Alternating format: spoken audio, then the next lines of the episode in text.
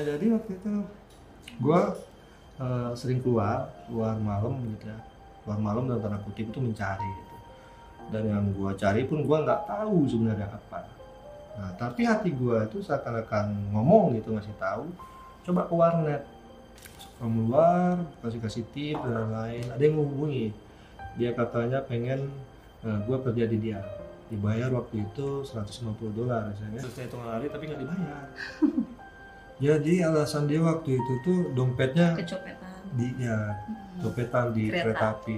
Sejak dari hari itu gua tidurnya tuh 31 setelah tiga hari begadang eh, sehari tidur. Tapi sehari tidur ini cuma tiga jam. Itu pas gua promosikan komen pertamanya atau tanggapan pertamanya langsung bilang itu bahasa Inggris aja seperti itu.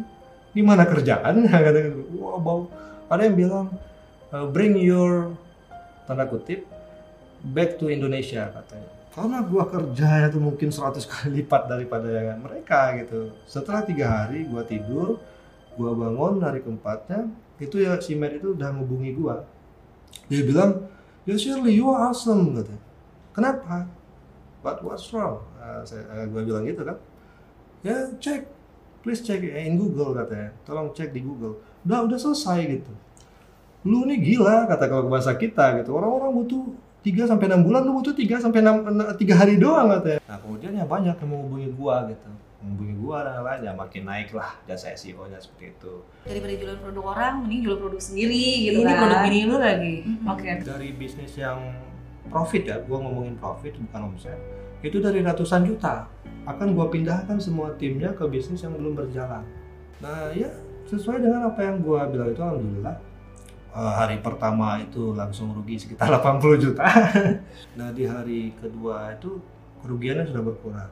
Ya, sekitar 30 juta ada. oh berarti udah ada profit masuk nih Dan alhamdulillah eh, hari ketiga semua kerugian itu balik.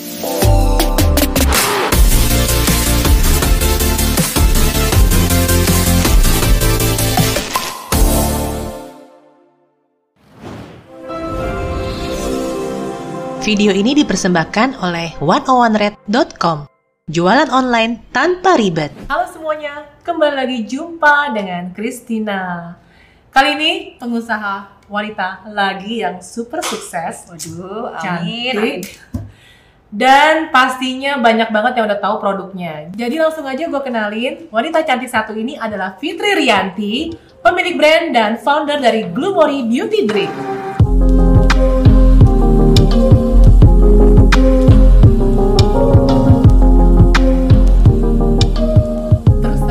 Terinspirasi banget dari cara lo itu ngebesarin brand Mori. Sampai kayaknya sampai waktu gue punya one1red.com aja gitu ya. Tuh reseller gue pada nanya Ci lu kenapa sih nggak masukin beauty eh, apa beauty drink beauty drink kayak apa contohnya? Glumori glumori glumori gitu loh. Akhirnya masuk juga ke one1red kan. Nah yang gue pengen tahu sejarahnya dulu deh. Sejarahnya ya? Dulu awalnya? iya, awalnya banget. Jadi awalnya itu tuh tahun 2017 ya 2017 itu lagi main jalan-jalan ke Bangkok. Nah udah jalan-jalan ke Bangkok gitu terus udah gitu kan di sana kan booming banget ya minuman kayak begitu. Terus udah gitu di Indonesia tuh memang sempet sih tahun 2000 berapa? 2013 2014 sempat booming. Nah pas tahun 2017 itu nggak ada kan? Udah gitu pas nyampe Indonesia tuh kepikiran eh pengen buat gitu brand sendiri. Terus pas sepanjang di pesawat itu yang ngelamun apa namanya yang lucu gitu terus tiba-tiba kepikiran glumori gitu kan. Artinya apa sih glumori? Eh gluta lemon strawberry. Awalnya pengennya pakai lemon dan strawberry gitu Oke. gitu jadi gitu awalnya. Udah gitu ceritalah ke suami. Pak begini begini begini namanya glumori. Sorena eh lucu banget ya namanya gitu ya. Nah, gue pengen tahu ya, kenapa dari semua beauty product gitu ya, kayak mulai dari uh, kecantikan kayak kosmetik lah, skincare lah, itu kan udah tahun 2017 kan, bikinnya kan. Kenapa bikin itu? Nah, bikin itu kenapa bikin itu? Jadi gini, pengennya sih yang praktis ya, karena kan gue tuh orangnya yang males kayak krim siang, krim malam, terus yang lain-lain oles-oles gitulah, luluran apa segala macam kayaknya aduh gitu. Udah gitu ngurus anak, ngurus apa segala macam kayaknya kayak emang emang emang keenakan udah pengen duduk loh gitu kan. Udah gitu pas begitu dari Thailand itu mikir, oh ternyata memang kalau dengan minuman semuanya bisa didapat gitu kan. Jadi bisa didapat kayak kalau misalnya kita lotion kan memang cuma buat di tangan doang. Iya. lulur di kaki terus uh, krim di muka. Tapi kan kalau dengan si minuman ini kan udah bisa semua gitu. Terus itu praktis banget dibawa ke mana-mana. Udah gitu nggak usah repot-repot harus oles colek segala macam tinggal diminum gitu. Mikirnya sih ke situ gitu. Jadi biar gampang aja sih. Biar gampang dan khasiatnya juga ke seluruh tubuh gitu. Udah gitu jadi pertemuan sama orang pabrik juga nggak sengaja. Jadi kan ngantar suami ini ke Solo ngantar suami ke Solo buat pembicara gitu karena kan dia pembicara.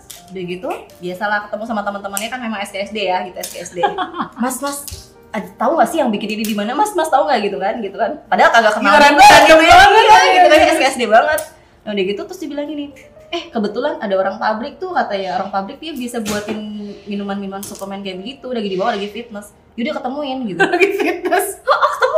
Udah gitu udah ketemuin gitu. Nah pas udah gitu papa antar dong mau ngapain? Mau ke, mau ke bawah ketemu orang pabrik. Terus dia bingung kan? Yaudah antar aja lah cowok soalnya. Udah dianterin. Ngobrol udah gitu ngobrol ngobrol-ngobrol-ngobrol gitu akhirnya mungkin minta dibuatin sampel ya buatin sampel. Dibuatin sampel terus nyobain modifikasi sih sendiri gitu. Ini kurang ini kurang ini kurang ini. Udah gitu udah beres kan? Perizinan beres segala macam beres sampai jadi barang. Nah itu baru jadi jadi doang barang. Penjualannya kagak ada yang mau beli gitu oh jadi lu cuma kepikiran kepikiran dengan bikin tapi belum tahu marketnya Iya, kayak gimana? benar. Disimpan di rumah gitu ya sampai sampai pegawai itu kadang-kadang ngelapin dusnya gitu. Dilapin dusnya berdebuan gitu ada yang mau beli. Kadang mungkin sampai dijual digratisin juga orang nggak mau minum karena takut mungkin ya gitu kan. Itu tahun berapa sih waktu waktu akhirnya launching itu di tahun? Eh, itu belum launching sih sebenarnya baru baru oh ada jadi doang. baru ada doang? Mm-mm. oke. 2017 oke. Udah gitu suami kan jualan buku nih. Jualan bukunya eh ini banget ya lumayan rame kan sehari Hmm. sampai seribu piece gitu keluar. Mhm. terus udah gitu kita yang jualan glumori cuma ngeliatin doang hmm, kapan ya kayak begini kapan ya kayak begini gitu kan karena terus memang suami lu cuek aja lagi. Iya awal cuek aja gitu maksudnya ya lu jualnya sendiri lah kagak tahu pokoknya cara gimana gitu ya ngerayu lah sedikit sedikit gitu. Dia udah jualin produk orang nih jualin produk sendiri deh gitu kan. Udah gitu lagi juga produknya bagus. Itu pun itu pun dicoba ke teman-teman. Jadi sebelum sebelum dipasarin dicobain dulu ke orang-orang dong gitu ya yaudah nih nyobain dong produk apa? Ya cobain aja dulu lah gitu. Orang nggak berani nyebut nama orang malu gitu kan daripada namanya jadi brandnya maksudnya kagak laku gitu ya. Jadi nyebutin namanya juga malu gitu. Dicobain dicobain ke kayak keluarga ke temen gitu. Terus udah gitu feedbacknya itu hampir 85% tuh eh, positif gitu ya. Dan ini pun produk bukannya produk langsung dari pabrik kita terima mentah gitu aja maksudnya udah modifikasi ber- berkali-kali kan gitu. Jadi produknya udah benar-benar hasil yang memang sempurna gitu. Terus bilang ke suami ngerayu-rayu gitu lah terus udah gitu mungkin ya mungkin nggak tahu dia dapat ini dari mana. Akhirnya penjualan bukunya di stop. Itu memang lagi rame. Dipindahin semua ke Glumori. Sempet kaget sih. Wah terus kita gimana? Gitu kan. Ini kan belum tentu laku loh gitu. Maksudnya barangnya ke barang kagak laku lah gitu kan. Barang kagak laku. Barang kagak laku. Waktu itu emang sebenarnya lu awalnya sebelum suami pegang lu jualannya via apa sih? Sama sekali lu nggak pasarin ya gimana mau laku? Iya nah i- kayak begitu. Jadi cuman cuman apa ya cuman kayak dulu kan sempat jualan sempat jualan online jadi masih ada kontak-kontak di situ yang mungkin ditawar-tawarin itu gitu kan jadi berharap ya kejual sehari 10 lumayan gitu lah mungkin ibu-ibu kan Oke, pikirannya oke. gitu lah Oh, biar jadi kayak cuma via kayak model BBM tapi lu WA, Ah, grup gitu kali ya. ah, Oke. gitu jadi yang penting yang penting laku lah yang penting tuh ada pembuktian kalau produknya bisa dijual dan sebenarnya Iya. juga pengennya gini pengen buat produk tuh yang paling ba- yang bagus lah gitu yang bagus buat dipakai sendiri Hmm. yang bagus buat orang terus udah gitu dengan harga yang terjangkau gitu kan karena kan Hmm. sebelumnya tahun 2000 di 2013 yang kayak gitulah harganya kan memang mahal ya produk minuman kolagin nah udah gitu tahun 2018 pertengahan itu pas eh, udah lebaran kayaknya udah lebaran itu mulai dipromoin gitu kan mulai promo mulai ngiklan dan itu pun eh, penjualan langsung kayaknya bukan bukan bukan tanggal lagi dia loncat gitu langsung loncat gitu ya langsung loncat dari nothing jadi something gitu Setelah diiklanin berapa lama atau jebret langsung berapa banyak? jadi diiklanin dulu tuh sekitar pas naik-naik bulan September 2017. 2018 Oh, 2018. Nah, karena kan sempat mati suri dulu, mati Oh, suri kagak dijualin, kagak laku sampai oke. dilap-lap sampai bulukan Iya, gitu. iya, iya. Itu 2018 itu naik mungkin sehari sekitar ya orang namanya orang dari satu kagak laku jadi sehari seribu kan itu amazing ya. Gila, keren banget. Ah, dari situ tuh kaget gitu sampai orang tuh kewalahan, orang pabrik kewalahan, kita yang packing kewalahan, kadang-kadang cuma sampai jam satu malam baru beres gitu. Oh ya. Nah, terus ketika akhirnya da- dari pas mulai diiklanin sama laki lo, Hmm. jebret gitu kan banyak kan. Hmm. Itu eh, akhirnya gimana cara tiba-tiba lo kan berarti kan ada permintaan segini banyak nih. CS lo cara nyiapin atau hire orang, Hmm. nge-trainingin lagi itu kan butuh proses. Apakah semua CS-nya awal-awalnya dari tim laki lo yang tadinya jualan buku, ini jualan buku dropship ya, bukan Hmm. buku laki lo kan? Bukunya itu buku dari bu orang sih. Oh buku orang, orang. oke. Berarti langsung dilempar buat Glumori. Ah, ah. Berarti ini edukasi edukasi karyawan lo gimana untuk transisi dari yang tadi jualan buku Hmm. atau jadi jualan Glumori, ngajarin Nah, CS lo lah. Nah ngajarinnya gini, jadi untungnya ada karyawan satu yang dulu memang ikut ya, jadi udah diajarin, pokoknya udah diajarin, kayaknya udah udah diajarin harus begini, harus begini, harus begini, dia ikut bantu sih gitu. Hmm. Jadi bantu, jadi memang pas begitu kita ajarin lah, misalnya berapa berapa orang dulu berapa belas orang kita ajarin bener-bener dari cara cara pertama ngehandle customer tuh kayak gimana, terus pengenalan produk yang pertama tuh Hmm. memang kalau eh, buat customer service tuh harus tahu produk yang kita jual itu. Nah, buat yang penasaran kenapa bisa lakunya sampai 1000 pieces, suaminya ini namanya Kenapa iklannya bisa sampai langsung gitu? suaminya ini Yasirli Amri.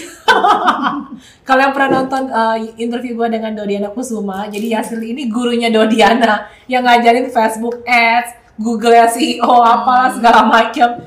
Ya makanya gue sampai kaget juga ternyata si Yasirli sempat selama setahun tuh boro-boro bantuin lo gitu. Iya, Ini ada produk gitu. brand sendiri, Heeh. bininya pula.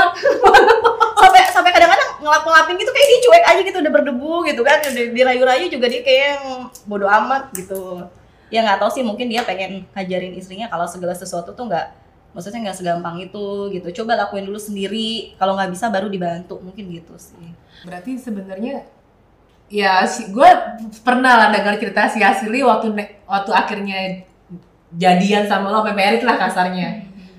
Dan cumanya gue gak nyangka sih kalau sampai dia tuh sesusah itu dulu. sampai susah banget kan Ya, ya mungkin orang kayak Nah, ngomongin gua nih kayaknya kan. gitu. Alamak, dasar. duduk duduk duduk sekalian gue interview gue interview. Aduh ya ya ampun, gak bakalan nongol ya lo bisa dari mana sih? Bisa dari salon ya? Gua jawab dulu biasa. Iya, ya, potong rambut. Jadi guys, gue kenalin ini adalah Yasirli Amri. Hai. panggilan kerennya Ari. Dan ke situ lagi, Yasirli Amri ini adalah CEO dan founder dari PT Havara.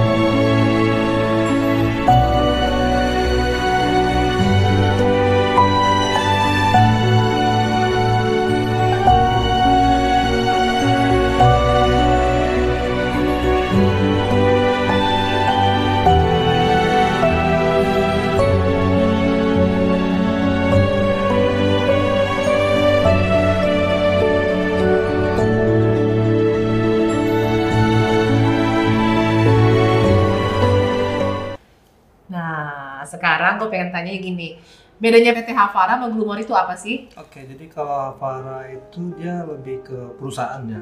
Mhm. Nah, jadi di dalam perusahaannya itu ada beberapa brand. Nah, Hmm. salah satunya adalah Glumori tersebut. Kalau Avara sendiri sih didirikan itu udah duluan daripada Glumorinya gitu. Dan yang duluan mati suri juga bukan Glumori, duluan Avaranya juga. Maksudnya sekarang mati suri? Dulunya- Oh, dulu mati suri, ya, sorry. dulunya ada mati suri. Berarti juga. sekarang hidup lagi? Oke. hidup lagi. Gitu. Lu dulu jaga warnet apa main di warnet sih? Eh, mungkin sobatnya yang jaga warnet mungkin di waktu itu. Nah itu dia dia kan kerja di waret tapi sekalian nggak biar gimana caranya biar nggak bayar gitu. iya. Tadi aja gue terharu banget ini lu sempet cerita yang akhirnya lu dapet orderan pertama 500 dolar ya. Gila gue kayak gila ya Shirley dulu ternyata ya. sempet mengalami hal itu semua. Ya. Nah, jadi singkat cerita waktu itu gue kan orang itu pengen mencari terus apa sih yang bi- bisa gue lakukan. Gitu. Nah, jadi waktu itu gue eh, sering keluar keluar malam gitu ya. Keluar malam dalam tanda kutip itu mencari. Gitu. Dan yang gue cari pun gue nggak tahu sebenarnya apa. Nah, tapi hati gue itu seakan-akan ngomong gitu ngasih tahu coba ke warnet.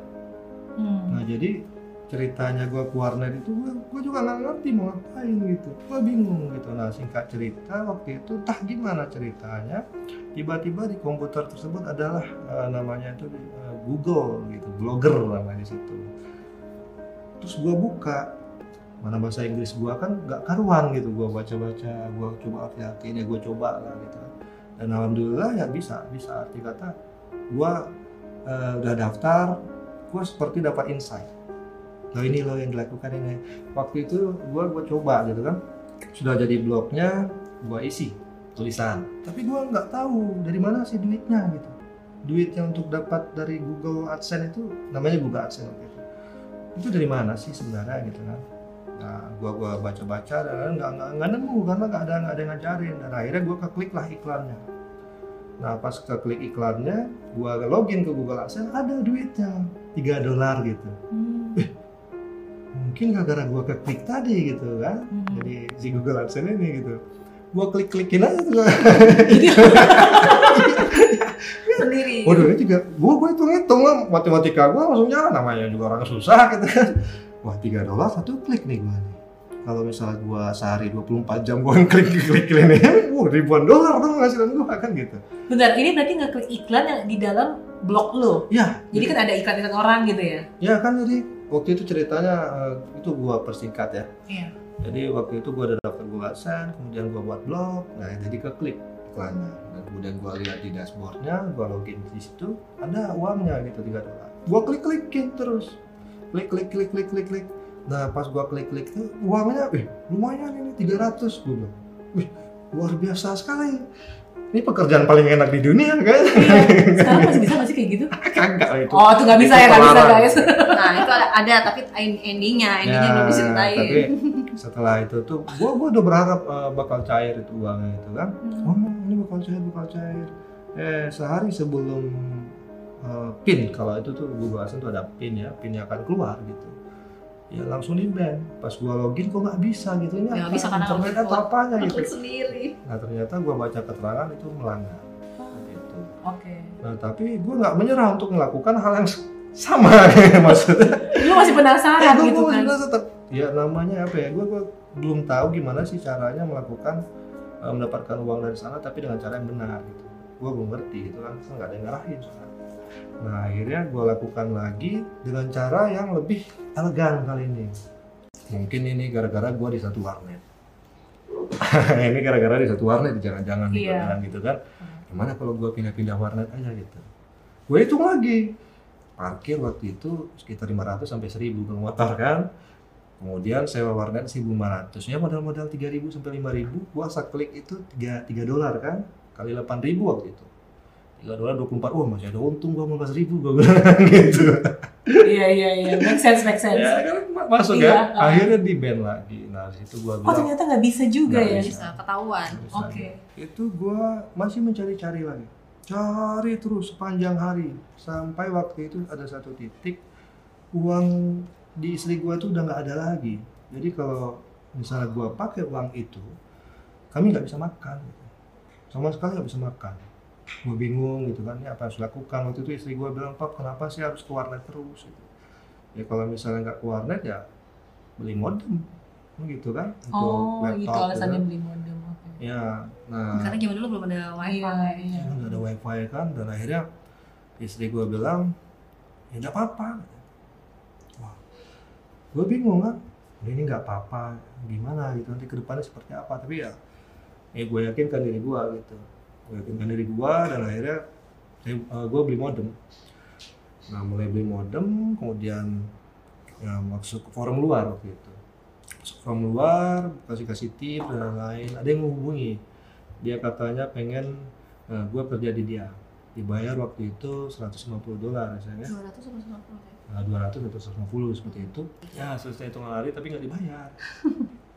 Jadi alasan dia waktu itu tuh dompetnya Kecopetan. Di ya Mm-mm. dopetan di Kereta. kereta api ada aja alasan orang Inggris gue bilang ya nyari alasannya kan gitu kan ya itu gue langsung bingung ini anak sama bini gue mau makan apa gitu Gila anak yang gede bener-bener mel- melalui itu semua ya. ya, Hmm. Cuman dia nggak ingat sih karena masih kecil gitu. Hmm. Harusnya inget ya. Iya, tapi gue nggak nggak berhenti gitu gue nggak berhenti nah sejak dari hari itu gue tidurnya tuh 31 lebih parah lagi kalau dari warnet itu kan 31 gue tidurnya lama ya kalau yang ini 31 gue tidurnya cuma 3 jam atau 4 jam. Setelah tiga hari begadang eh, sehari tidur tapi sehari tidur ini cuma 3 jam. Dan lagi tidur pun gue mimpinya tuh kerja. Bayangkan tuh tersiksa seperti apa. Nah gue masuk lagi ke eh, nawarin jasa gitu ya. Dulu itu namanya SEO nah, gue nawarin jasa di forum internasional forum Eropa. Mungkin gue satu-satunya orang Asia yang ada di situ gitu karena bahasa Inggris gue nggak karu-karuan kan itu pas gue promosikan komen pertamanya atau tanggapan pertamanya langsung bilang itu bahasa Inggris aja seperti itu di mana kerjaan kata wah bau ada yang bilang "Uh, bring your tanda kutip back to Indonesia katanya Hmm. Ya, jadi ya keras lah. Nah, tapi gua fight karena namanya orang butuh makan kan. Di fight aja di lawan aja komen sendiri gua. Nah kemudian akhirnya karena mungkin ada yang kasihan ngelihat gua itu diserang-serang terus, ada orang Amerika yang ingin gunain jasa gua waktu itu. Namanya Simet. Nah, dia punya perusahaan uh, wedding ring. Nah, dia minta gua berapa katanya. Gua bilang 500 dolar bilang. Hmm. Eh, ter- eh, terus gimana kerjaannya seperti ini SEO dan lain-lain berapa lama gue kan nggak nggak ngerti ya nama-nama dalam SEO itu gue belum ngerti nama-nama dalam kerjaan gue itu dan akhirnya gue bilang ya mungkin akan selesai dua atau tiga bulan gue bilang seperti itu. Nah gue mulai kerja pekerjaan gue seperti tadi tiga satu. Itu gue setelah tiga hari biasanya orang-orang kan kalau ngerjakan SEO itu butuh waktu sekitar 3 sampai enam bulan. Karena gua kerja itu mungkin 100 kali lipat daripada mereka gitu. Setelah tiga hari gua tidur gua bangun hari keempatnya itu ya si Matt itu udah ngubungi gua. Dia bilang ya Shirley you are awesome gitu kenapa? What what's wrong? Ah, saya, ah, gua bilang gitu kan. Ya cek. Please check in Google katanya. Tolong cek di Google. Udah udah selesai gitu. Lu ini gila kata kalau bahasa kita gitu. Orang-orang butuh 3 sampai 6 bulan lu butuh 3 sampai 6 3 hari doang katanya. Lu makan apa? Seperti itu. Lu nggak tahu mau tidur. Nah, semenjak itu mulai banyak orang-orang luar yang tahu gitu karena si Matt ini dia masuk majalah Times. Ya, jadi Wih, Ya, hoki jadi- banget dapet orang yang ternyata berpengaruh gitu. ya tadinya dia tuh bisnisnya rumahan gitu kan. Kemudian di SEO kan lain seperti itu dia tiba-tiba buat pabrik dan lain gitu dan Hmm. bisa masuk majalah Times. Nah kemudian ya banyak yang menghubungi gua gitu, menghubungi gua dan lain ya makin naik lah jasa SEO-nya seperti itu. Nah kemudian si Matt ini dia mengingatkan gua, Bentar ini tahun berapa? Ini sekitar tahun 2000, 2009 ya 2010. 2009 2010 Oke. jadi gua waktu itu masih SEO. Si Matt ini ngingetin gua, kenapa eh, kamu ya Shirley nggak mencoba lagi Google AdSense itu? Nah jadi yang, Yang tadi. Itu yang itu. Yang lu klik Ya, klik Klik gitu. sendiri. Bukannya kamu ini jago SEO, kenapa kamu nggak coba lagi? Oke. Nah di situ gua serasa di- diingatkan oleh teman sendiri berarti kan. Oh iya ya, kenapa enggak gitu. Dan akhirnya gua coba lagi dengan cara yang kali ini bener gitu. Gua buat apa blog yang lain. Ya alhamdulillah itu juga naik. Jadi jasa eh, SEO itu sekian ribu dolar sebulannya waktu itu kemudian dari AdSense pun sekian ribu dolar Ini lo belajar semua otodidak atau lo kayak ada maksudnya cari-cari artikel atau lo ada mentor di Nggak zaman itu? dulu zaman dulu itu artikel itu di Google aja masih kosong isinya waktu itu Lo belajar dari mana Isa? Kepikiran lagi. Nah jadi anehnya itu waktu gua belajar kan tadi gua sebut blog ya blog. Jadi pertama kali gua belajar itu gua hanya mencari-cari aja dulu blog tuh gimana sih apa sih blog itu cuma Hmm. fungsi-fungsinya aja dulu. Kemudian gua belajar nulis kan gua perhatikan tulisan-tulisan kan orang-orang ya ketika gua baca-baca di website-website mereka gitu kan tulisannya bagus-bagus hanya itu aja jadi gua tulis gua sempat tanya sama istri gua dulu gitu mam gua udah nulis banyak-banyak gitu Ini bahasa Indonesia bahasa Inggris. bahasa Inggris Lo nulis. ya seadanya gitu lah. Oke, atau lo translate. Enggak, enggak, enggak, ada bahasa seadanya. Gua bilang, Mam, ini udah nulis banyak-banyak artikel kok nggak ada pengunjungnya ya? Nah waktu itu istri gua bilang, iya Pak, ngapain mereka mengunjungi web Papa? Nah di situ kan, jadi dari mana mereka ini eh, datang gitu? Nah itu yang gua ulik pertama kali. Dari mana gua, mereka datang? Nah kemudian gua buka waktu itu masih Yahoo ya, Yahoo, kemudian Google masih sepi juga gitu. Gua cari gitu, kayak misalnya eh, eh, Mastah atau misalnya Master Internet, Internet Marketer Indonesia. Misal seperti itu gue gue cari misalnya. Nggak ada yang muncul sama sekali. Atau tips untuk mencari uang di internet aneh-aneh sih waktu itu kan. Aneh-aneh, ya aneh-aneh hanya ya gitu itu Malah money game rata-rata ya zaman money itu. game. Dan akhirnya gue memutuskan untuk mengulik sendiri. Hmm. nah gue buka website mereka tuh lambat. Lambat. Gue analisa gitu. Oh berarti blog gue harus cepat. Hmm. gimana nih caranya? Itu ya gue mencari kode waktu itu blogspot. Gue mencari kode sampai sekitar beberapa minggu. Hanya kode doang gitu. Jadi gue waktu itu tidurnya ketika sudah berbayang di dinding itu kode-kode itu. Saking gue dia mencarinya gitu. Gue cari-cari sekarang gue baru sadar padahal itu kan tinggal kontrol F doang kalau mencari kode kayak gitu doang gitu kan gue gue baru sadar gitu gue dari antara miris terus mau ketawa. Oke, oke. Nah kemudian eh, singkat cerita ya gue akhirnya bisa gitu. Gue bisa gue campur dengan SEO tadi. Ya berhasil dapat beberapa ribu dolar dari Google AdSense. -nya. Nah kemudian ada satu teman gue yang mau menghubungi gitu. Kayak Shirley katanya, "Eh, sibuk apa? Sekarang SEO dan AdSense. Gitu. Dia bilang, kan nggak coba di Indonesia mainnya Hmm. karena kan gua kan di forum luar apanya Hmm. gitu kan ngobrolnya kenapa emangnya bantu-bantu orang kan katanya dulu gua ansos dalam hidup gua itulah yang pertama kali gua mau berkumpul di hidup gua jadi waktu itu ada seperti kopdar ya nah datang kopdar gua perhatikan yang mengajarnya itu kasar itu seperti menunjuk-nunjuk kamu ini harusnya gini gini gini gini gini dan kemudian dia menunjuk ke gua gitu Hmm. pendapatan dia dari Google AdSense saat itu hanya sekitar mungkin 500 dolar ya, gue 6000 ribu. Nah dia nunjuk-nunjuk ke gua, temen gua langsung bilang, eh Kang, yang itu jangan ditunjuk-tunjuk, itu manusia ribuan dolar itu. Dia. nah yang tadinya dia yang ngajar itu malu sendiri, dan akhirnya dia dia kurang yakin kan dengan apa yang gua bilang gitu kan. Dia lihat, gua lihat kan, nih ini pendapatannya dia lihat gua kan sambil santai aja dia ngelihat eh pulang dia Serius? iya nah dari situ gua Tapi workshopnya udah kelar? Enggak workshop sih kopdar. Oh, kopdar. Oh, Belum. lagi kopdar. Ya, Oke, oke, oke. Belum belum kelar gitu gitu. Jadi langsung pulang. Nah di situ gue berpikiran, aduh mungkin ya juga ya, gua gua harus mau bantu orang lain gitu. Nah saat itu gua mulai ya ada niat untuk bisa bantu orang. Nah kemudian gua bantu-bantu orang itu dari kopdar. Iya. Jadi kami ini kopdar ya, eh, beberapa belas orang gitu. Gua kasih tahu ini.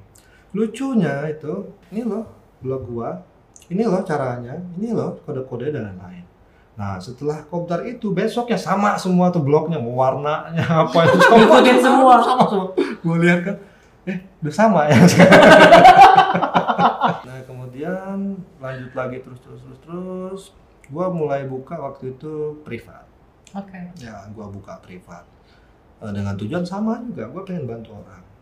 Itu yang datangnya macam-macam ada yang nggak ngerti tentang internet lah. Hmm. malah ada yang nggak tahu gimana cara nyalakan laptop. Nah, mulai banyak mulai banyak gua buka juga di online. Waktu itu gua dipaksa sama teman gua Kang coba jualan e-book buat e-book. Nah singkat cerita gua buat buku namanya si tukang tidur dulu kalau sekarang udah tutup gak usah dicari-cari lagi Oh, pantesan gue baru Nah. tahu. Makanya lu kenapa suka disebutnya si tukang tidur di kalangan anak-anak Ya. internet marketer ya? ya Itu buku apa e-book? eh, e-book Oke. Jadi waktu itu gue dipaksa gitu, buatlah, buatlah, biar dia ngalir terus kan, ngalir terus kata pahala itu, pahalanya. ilmu dan pahalanya gitu. Dari si tukang tidur ini aja mungkin murid gue itu sekitar 6.000 sampai 8.000 orang ada. Nah, banyak yang berhasil juga.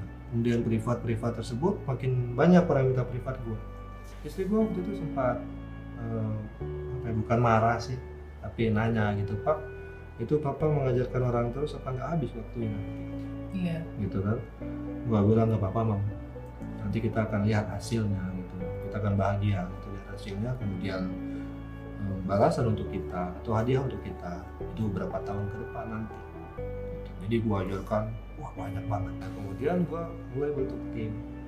Nah ya itu tadi ya Farah Hafara. ya gua gua bentuk tim kecil-kecilan gitu. Nah gua bentuk tim ini cukup detail gitu gua harus tes dulu orang-orangnya. Ada salah satu tim gua yang cuma gua gaji 500 ribu.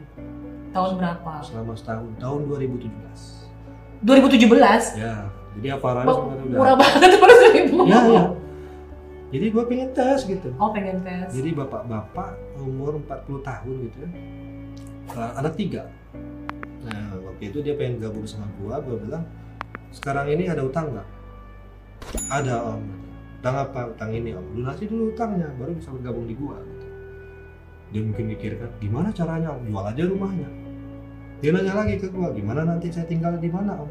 Kalau mau gabung sama saya itu bukan urusan saya. Gua pengen lihat orang itu seperti apa sih? Gitu. Oke. Ya, kalau dikasih seperti ini dia akan gimana? Kasih gini dia akan gimana? Gitu. Dan gua harus tes gitu. Nah kemudian ya tadi 500 ribu selama satu tahun gua tes. Rumahnya beneran dijual? cuma dijual. Dan dia ya dia dijual. Dan dia pindah ke, ke Bandung. Dari kota A pindah ke Bandung. Nah singkat cerita sebenarnya gua juga memperhatikan gua pernah nanya om gimana? Cukup nggak? Gua perhatikan gerak geriknya gitu kan. Cukup om. Ternyata dia menjawabnya dengan ikhlas. Kan gua harus mencari siapa sih yang akan memimpin perusahaan tersebut. Menjadi wakilnya gua gitu. Dan ternyata dia gitu. Nah di tanggal waktu itu tanggal 20 Desember kayaknya Tahun? 2017 itu. Oke 2017 itu. ya. Gua kumpulkan beberapa orang. Hai kalian mulai dari hari ini saya akan tunjukkan ke kalian bagaimana kita berjuang. Kalian udah siap belum? Siap apa om? Siap kaya raya. Pertanyaan ego gitu. Tapi ingat jangan sampai kalian berubah dari diri kalian yang sebelumnya. Emang gimana om sekaya apa? Kamu akan dapat sekian ratus juta kamu akan dapat sekian puluh juta. Langsung gua seperti itu. Mereka langsung bilang kan om ternyata yang om bilang itu benar gitu. Kenapa? Ya sudah dapat kita 16 jutanya. Jadi harus gimana ini om. Ternyata rasanya biasa-biasa aja. Iya rasanya biasa-biasa aja. Kalau misalnya kita nggak membantu yang banyak lagi. Gue punya cita-cita itu pengen ada 6000 pemimpin nanti ke depannya. Jadi di perusahaan gue gitu. Karena kalau gue ini senangnya tantangan dan kalau gue nggak ada ya seperti tantangan itu gue kayaknya ada yang kosong gitu. jadi gue kejar gue pengen 6000 pemimpin. Itu Sekarang jumlah karyawan udah berapa? Kalau sekarang ini sih jumlahnya 120-an lah ya. Gila banyak amat. ya dan dalam waktu dekat ini ya lagi hire juga Hmm, lagi buat cabang mungkin tambah 100 lagi mungkin seperti itu Ini eh, sekarang berarti kantor Hafara di Bandung. ya Masih pusat di situ atau udah ada beberapa cabang? Maksudnya 120 orang itu numplak di satu gedung atau ada kayak base Oh. ada ini, ada orang Jadi, produksi, orang apa kayak gitu. Hafara ini di dalam Hafara ini ada namanya partner yang Gulmorinya misalnya Hmm. seperti itu ya Gulmori ini ada timnya itu sekitar 80 atau 90 Iya. Nah, si Gulmori ini dia punya ada warehouse-nya, ada mess-nya, ada tempat pelatihan dan me apa bukan pelatihan ya. Trainer, training, training dan tempat inap anak-anak yang perempuan nanti.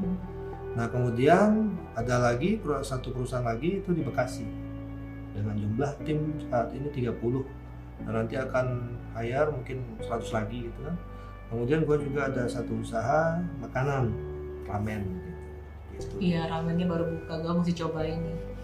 Nah, sekarang cara lu bisa sampai memimpin 120 orang, sampai bisa oh gue mesti bikin gini gini gini gini itu semua lu belajar dari mana? Nah itu gua juga bingung jawabnya. Sama juga ya. Nge-flow aja ya? Ya jadi kayak seakan-akan autodidak juga gitu.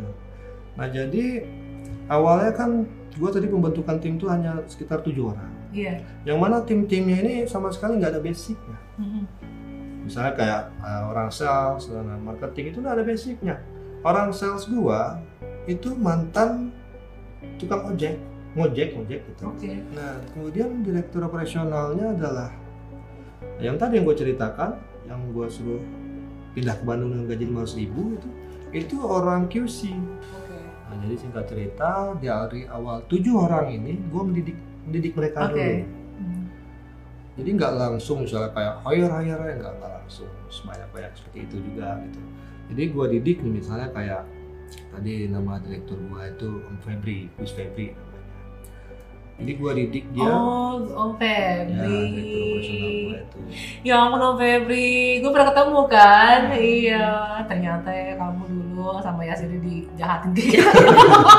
Pernah juga berarti dijahatin. Nah, singkat cerita itu kan karena mereka ini nggak mungkin kan gua ajarin yang full, full semua mereka harus bisa itu kan nggak mungkin. Jadi gua pilah-pilah. Oh, si Om PAP ini untuk saat ini gua ajarkan aja dulu bagaimana mereka bisa, eh, dia bisa punya eh, ke- jiwa kepemimpinan dan ke bapak-bapak. Ya, Iya, bapak-bapak. ngomong lah. Ya, yang ininya lah bisa merangkul lah. Iya. Nah kemudian si adik ipar gua itu gua ajarkan gimana dia caranya biar bisa melihat lurus aja. Lurus itu seperti apa? Ya, capai aja tuh target. gitu. Hmm. Hanya itu doang. Nah kemudian waktu itu orang marketing gua selalu sama gua waktu itu gua ajarin kan simpel-simpelnya aja dulu bagaimana dengan iklan tersebut. Nah kemudian ketika sudah gua lihat jadi jadi baru di hire. Nah ketika tim ini semakin besar gitu ya, karena di perusahaan gua itu sistemnya adalah tradisional pembinaan gitu. Gua mulai merapikan sedikit demi sedikit. Yang pertama kali gua rapikan, gua buat dulu strukturnya. Jadi gue buat strukturnya gue ini adalah CEO. Gue juga baru sadar kalau gue tuh CEO gitu. ya, iya gitu kan CEO. Nah gue baru sadar, oh gue nih CEO, gue uh, strategi, kemudian ke depan seperti apa. Nah kemudian gue buat juga, oh ini direktur operasional, ini direktur keuangan, ini direktur strategi dan seperti itu. Nah ketika sudah gue buat kerangkanya, baru gue list siapa saja sih yang akan mengisi kerangka-kerangka tersebut Dan semua dari internal. semua dari internal. Nah pertanyaannya mungkin kenapa kok nggak nyari dari orang yang profesional gitu? ya?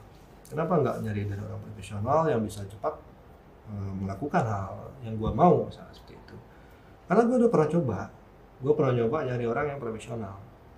Harus diajarkan juga Iya. gitu. Dan biasanya yang profesional ini nih kalau dibandingkan dengan sistem yang gua sekarang tradisional, mereka ini kan punya ide sendiri, ide sendiri apa sendiri dan lain-lain. Nah, gua punya prinsip gak ada yang lebih tahu tentang bisnis tersebut selain CEO di perusahaan itu. Itu. Jadi ketika misalnya orang profesional itu masuk ingin melakukan perubahan dengan cara yang cepat, maka akan berantakanlah perusahaan itu gitu nah, makanya gua nggak menggunakan orang profesional memang sih lama untuk mendidik anak-anak itu biar bisa dia memimpin jangankan mimpin orang mimpin dirinya sendiri aja nggak nggak bisa dia kan gitu bangun Disiplin. Iya. Ya, disiplin bangun tidur dibangun bangunin nah kalau misalnya ditanya bagaimana sih cara mengurusnya ya kayak ngurus anak sebanyak 200 120 orang gitu seperti apa ya seperti itu gitu Nah kayak misalnya kan gue tahun ini sendiri juga lagi mau fokus ke people development internal gitu kan. Lu boleh nggak bagi-bagi tips seputar Oke. itu? Jadi ada lima poin gitu yang, yang menurut gua itu penting di tim di SDM. Yang pertama adalah loyalitasnya, kemudian adab, disiplinnya, kemudian sosial ketemannya.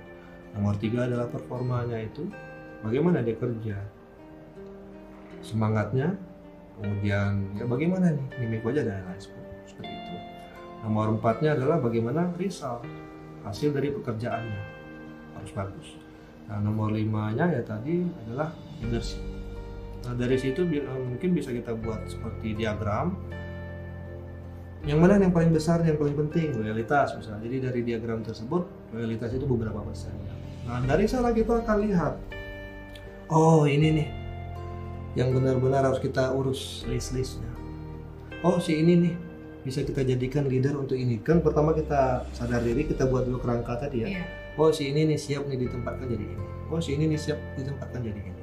Nah kemudian gua sekarang ini menghabiskan waktu gua untuk mendidik anak-anak itu nah yang pertama gua tanya bagaimana di sini nyaman? Nyaman dan seperti itu kan. Biasa lah ya. Eh, kemudian kamu menurut kamu ini apa nih? Perusahaan ini eh, sarannya ke depan seperti apa menurut kamu? Dia memberi saran. Gua ini kan orangnya udah berpengalaman daripada mereka pasti. Tapi gua jatuhkan dulu diri gua tuh. Jadi arti kata nggak apa ya di depan mereka tuh seperti seakan-akan ingin tahu Oke, nah sekarang mungkin balik ke Glumori deh, Ka- karena ini lumayan menarik ya buat apalagi mereka yang ingin memulai brand segala macam. Nah, pasti dong ketika tadi kan gue udah nanya-nanya sama Fitri juga kan, uh, sampai bisa memutuskan terjun ke dunia minum beauty drink, dan itu juga dibekali dari karena emang lo sendiri suka mengkonsumsi Mm-mm. sebelumnya ya. Mm-mm. Nah kalau dari Glumori sendiri ini berarti kelebihannya dengan harga yang lebih affordable, Hmm. lebih uh, terjangkau, tapi kualitasnya lu bener-bener usahain sebagus yang sebagus mungkin. Jadi jadi sempat sekarang kan udah banyak banget ya minuman kolagen ya, Ini banyak banget banget ya. ya, banyak banget minuman kolagen. Jadi kita selalu riset sih, selalu riset bandingin dengan produk lain.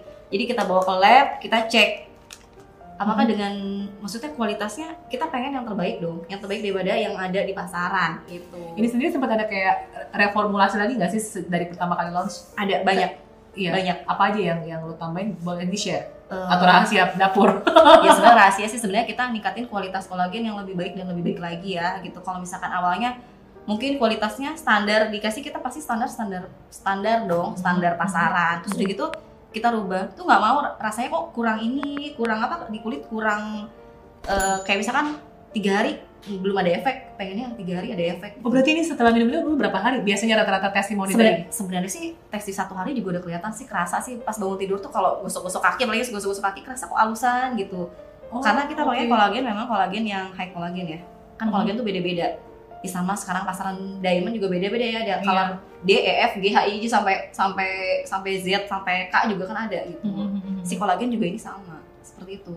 Jadi kalau orang awam kan nggak ngerti sangkanya oh yang ini lebih murah oh yang ini lebih ini ternyata eh, sebenarnya ada ada grade-grade-nya juga gitu. Nah coba Om Yasin ada yang mau ditambahin? Mm-mm. Dari tadi udah mau ngomong nih. gimana jadi kalau Glumori ini sendiri sih dibuat itu pertama kali itu dengan niat pengen bantu banyak orang juga Oh, sama gitu sebenarnya sih kalau harga Glumori ini nih dibilang tinggi enggak ya Enggak. dengan kualitas ya Dengan Berapa sih kualitas harganya? kan Coba share.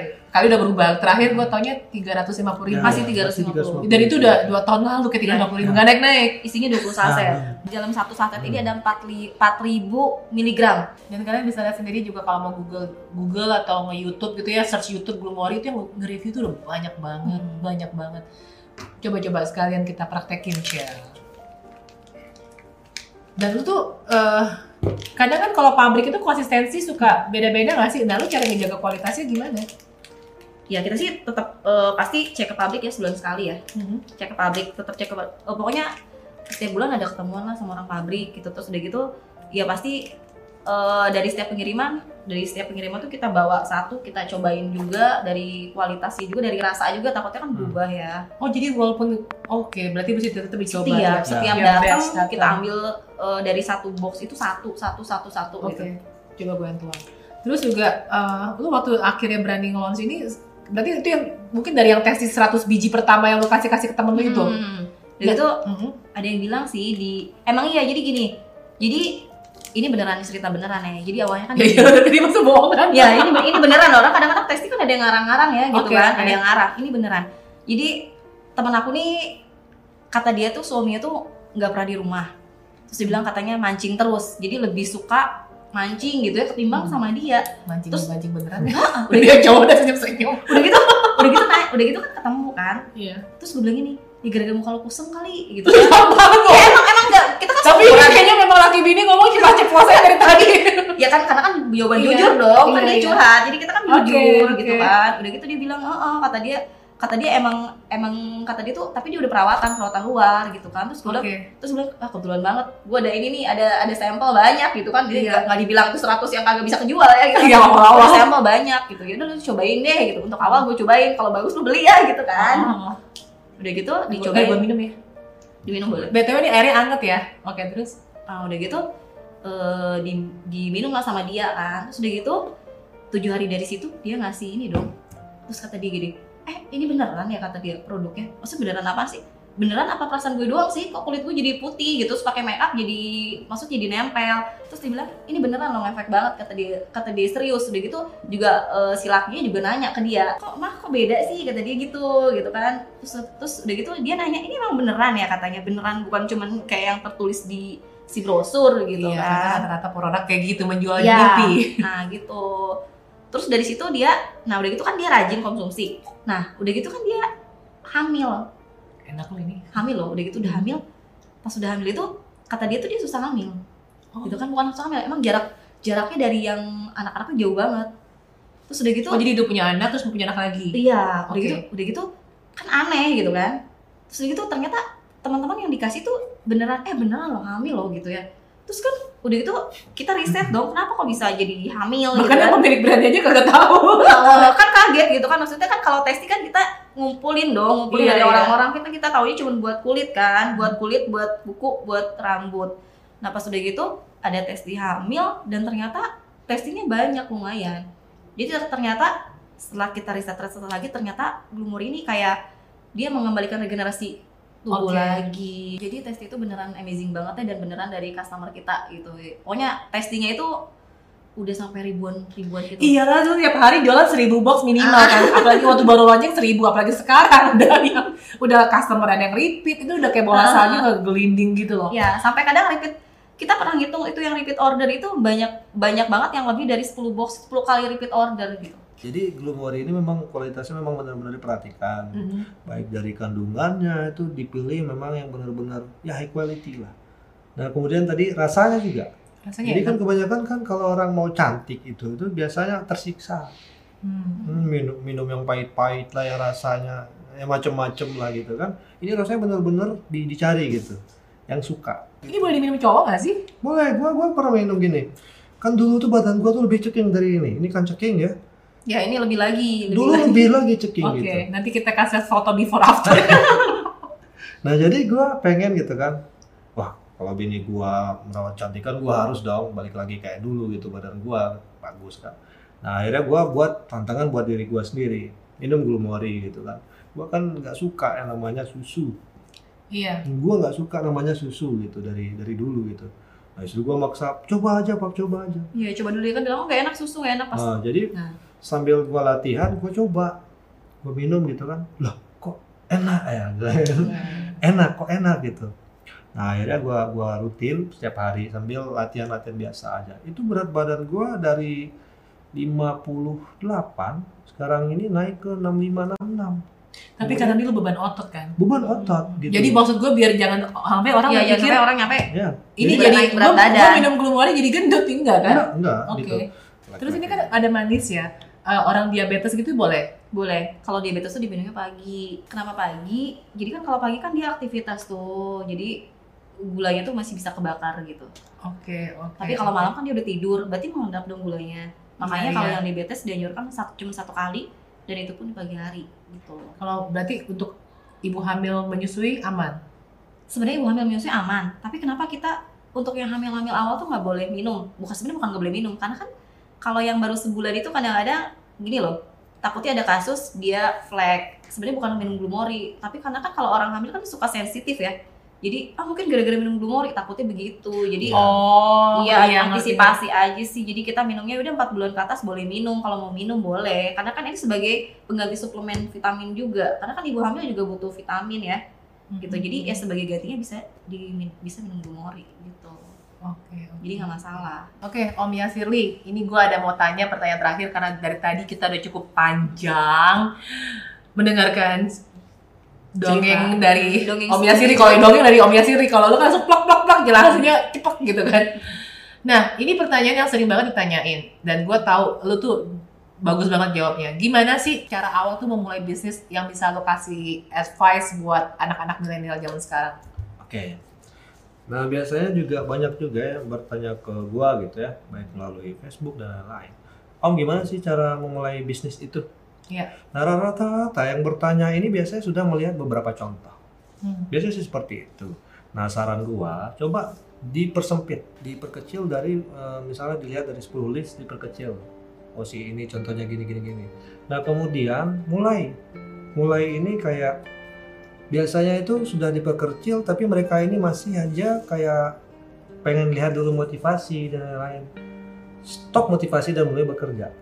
Stop melihat tentang motivasi-motivasi yang terlalu berlebihan dan Hmm. mulailah melakukan Iya. kerjaan action. tersebut gitu, action gitu. Contohnya seperti apa? Contoh gini ya, ada yang bertanya sama gua, Om, mulainya gimana? Gua kasih tahu, mau yang gimana?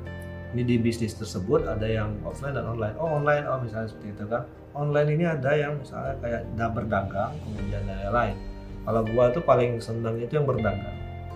Nah kemudian kalau bisa kita pemilihan dari produk atau bisnis yang akan kita jalankan itu jangan terlalu wah gitu ya yang kecil-kecilan aja pun tidak apa-apa contohnya bagaimana am dagang ini nggak harus kita misalnya dagangnya adalah dagang rumah yang mahal-mahal misalnya seperti itu kemudian dagang yang mewah wah gitu ya dan itu agak sulit gitu. Pokoknya yang langsung maunya profitnya gede gitu. Iya, jangan. Iya. karena ada asumsi yang kalau misalnya satu kali kejual langsung banyak gitu kan Hmm. kalau gue lebih mending kayak misalnya produk-produk kecil-kecilan aja di samping dengan kita modal dan effort yang nggak terlalu besar dapatnya bisa lebih besar dari itu gitu nah kemudian biasanya kalau gua mau mulai bisnis gua kasih tahu orang-orang itu mau belajarnya yang ke mana nih jadi misalnya tadi udah dipilih ya bisnisnya ya misalnya dia pengen promosi salah satu produk ini gitu ya. Nah tinggal dipilih medianya apa yang akan digunakan? Nah harus dipilah salah satunya itu jadi jangan digerakkan semuanya dulu. Dipilah salah satu misalnya om saya pengen di online adalah IG misalnya seperti itu. Nah satu itu aja terus. Nah nanti kalau misalnya sudah agak mampu barulah mencoba beranikan diri mencoba dengan paid traffic traffic atau yang berbayar. berbayar. ya berbayar ini kan uh, berbagai macam. Ada yang di marketplace ada yang di Facebook ada yang di Google kalau lainnya dan lain-lain bahkan endorse gitu. Nah mungkin ada juga yang ketakutan. Ketakutan "Oh, nanti gimana kalau nggak balik modal? Nah coba kalau mindsetnya dibalikkan gitu. Kalau saya gua sih biasanya sih mindset tuh dibalikin gitu biasanya orang-orang gimana kalau nggak balik modal? Kalau gua gimana kalau gua ngiklan itu gua belum sanggup untuk mengendalnya gitu. Saking banyaknya gitu. Wih. jadi putar mindsetnya jangan takut gitu. Ketika misalnya nggak dapat yang diinginkan analisa aja. Nah itu untuk awal-awal aja gitu. Nah kemudian biasanya orang-orang yang baru awal memulai itu terlalu banyak mengeluh-mengeluhnya itu. Begitu ya misalnya "Oh, ini udah dicoba hasilnya kok gini ya. Gimana ya gini gini. Terlalu banyak gitu pengeluhan gitu. Misalnya kayak reseller-reseller eh, yang lain-lain lah ya. Ini sudah coba ini, ini kok nggak berhasil ya. Dan lain mereka stop. Padahal konsisten itu penting banget. ya padahal misalnya mereka terus ya saya akan berhasil. Nah ketika sudah nemu barulah bangun timnya mungkin Oke. gitu aja sih kalau untuk yang basic. Oke. Oke, mungkin kayak sebagai kata penutup kayaknya juga tadi kita sempat ngomongin bakal ada campaign nih ya. Ya, jadi pertama ada dua campaign. Yang pertama adalah buat tiga komentator terbaik di YouTube ini dalam waktu 24 jam sejak video ini tayang lalu kalian komen. Pertanyaan simple apa sih manfaat Glumori? Kan dari tadi udah nggak boleh nyontek ya jadi nggak boleh nyontek kayak dari fanpage atau apa ya yang kalian dengar dari sini apa sih manfaat Glumori? Dan eh, itu yang pertama. Lalu yang setelah itu apa yang menginspirasi kalian dari obrolan kita bertiga? Tiga komentator terbaik akan mendapatkan satu buah box satu box Glumori isi 20 saset. Isi 20 saset berarti bisa buat 10 hari ya? Ini berarti harganya 350 ribu loh guys. Jadi ikutan ya. Oke. Nah, lalu yang kedua adalah buat kalian karena gue yakin banget para pengguna Blumor itu udah ribuan banyak sekali. Buat yang bisa membuat sebuah story entah itu di TikTok, entah itu di Instagram, pokoknya dalam bentuk video memberikan kesan-kesan mengenai setelah menggunakan Glumori setelah seminggu atau setelah dua minggu atau setelah tiga minggu itu kesannya apa, feedbacknya apa gitu loh. Apa yang ap- apa dampak yang kalian rasakan? Tapi kita kasih tenggat waktunya paling lama itu dua minggu setelah video ini tayang.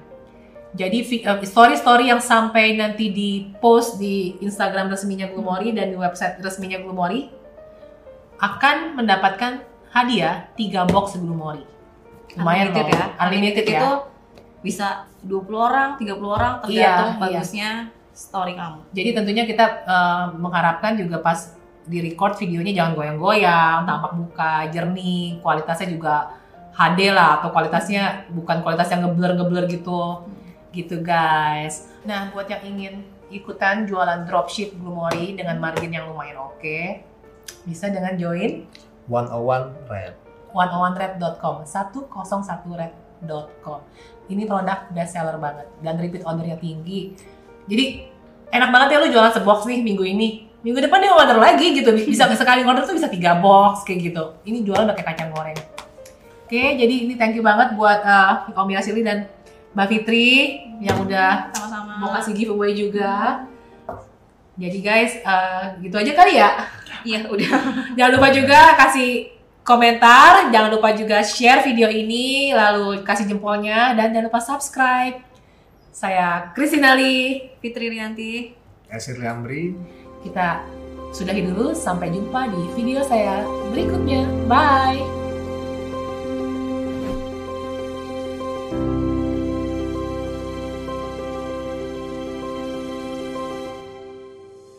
Tidaklah masalah berapa kali kita gagal.